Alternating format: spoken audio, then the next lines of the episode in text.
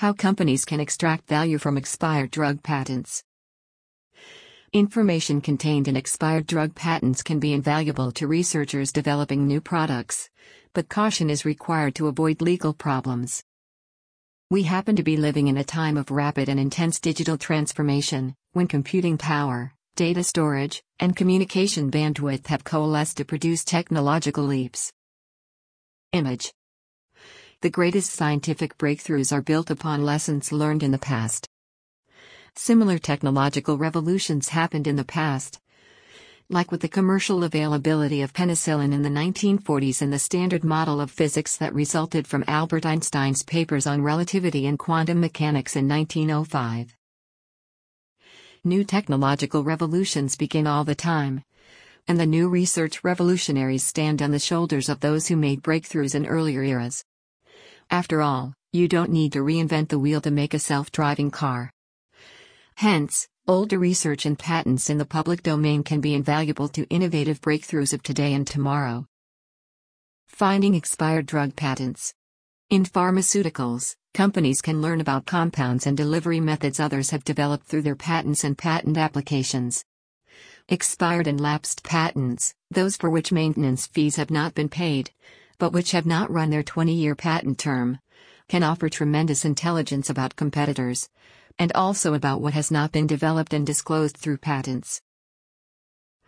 There are several online search tools that help the curious learn which patents have entered the public domain.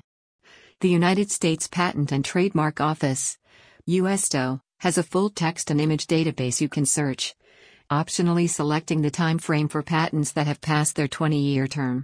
Google Patents is a search engine for patents, which can also be set for a time frame appropriate to expired patents, and NASA offers a search engine for its own public domain patents. Example use case. Say a pharmaceutical company wants to solve a problem by developing a new small molecule drug. A patent search is mandatory for obvious reasons of avoiding infringement, but researching expired drug patents makes sense as well. Others may have done work on the problem that can be valuable in terms of avoiding mistakes. If technology already exists and is available in the public domain due to patent expiration, significant R and D resources may be saved. In pharmaceuticals, with its especially complex regulations, thorough searches through expired drug patents can help bring products to market at a far lower cost than would be possible otherwise. Image. Expired patents can inform you if someone else has already done work toward solving your problem. Diligence still necessary. Abandoned drug patents are trickier to work with than expired drug patents are. Should you, for example, create a new product based on information in an abandoned drug patent, the patent owner has twenty-four months in which to revive the patent by paying any fees that have accrued. If the original owner does this, there's still a good chance you'll retain your rights to sell the product. But there are no guarantees, and a legal challenge certainly won't help your launch go smoothly. Furthermore, it is critical to do searches on patents for products similar to those covered in expired drug patents. The original patent owners may have filed patents for highly similar inventions, and you run the risk of infringing on those patents.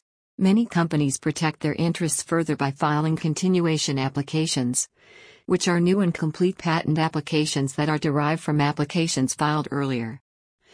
These so-called child applications can complicate the legal environment if you are building on existing research.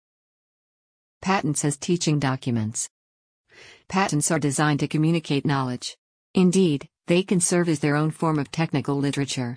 Patent expiration, rather than diminishing the value of the information contained in a patent, could, in fact, increase its teaching value because of greater utility to new researchers using and building on work that has already been completed.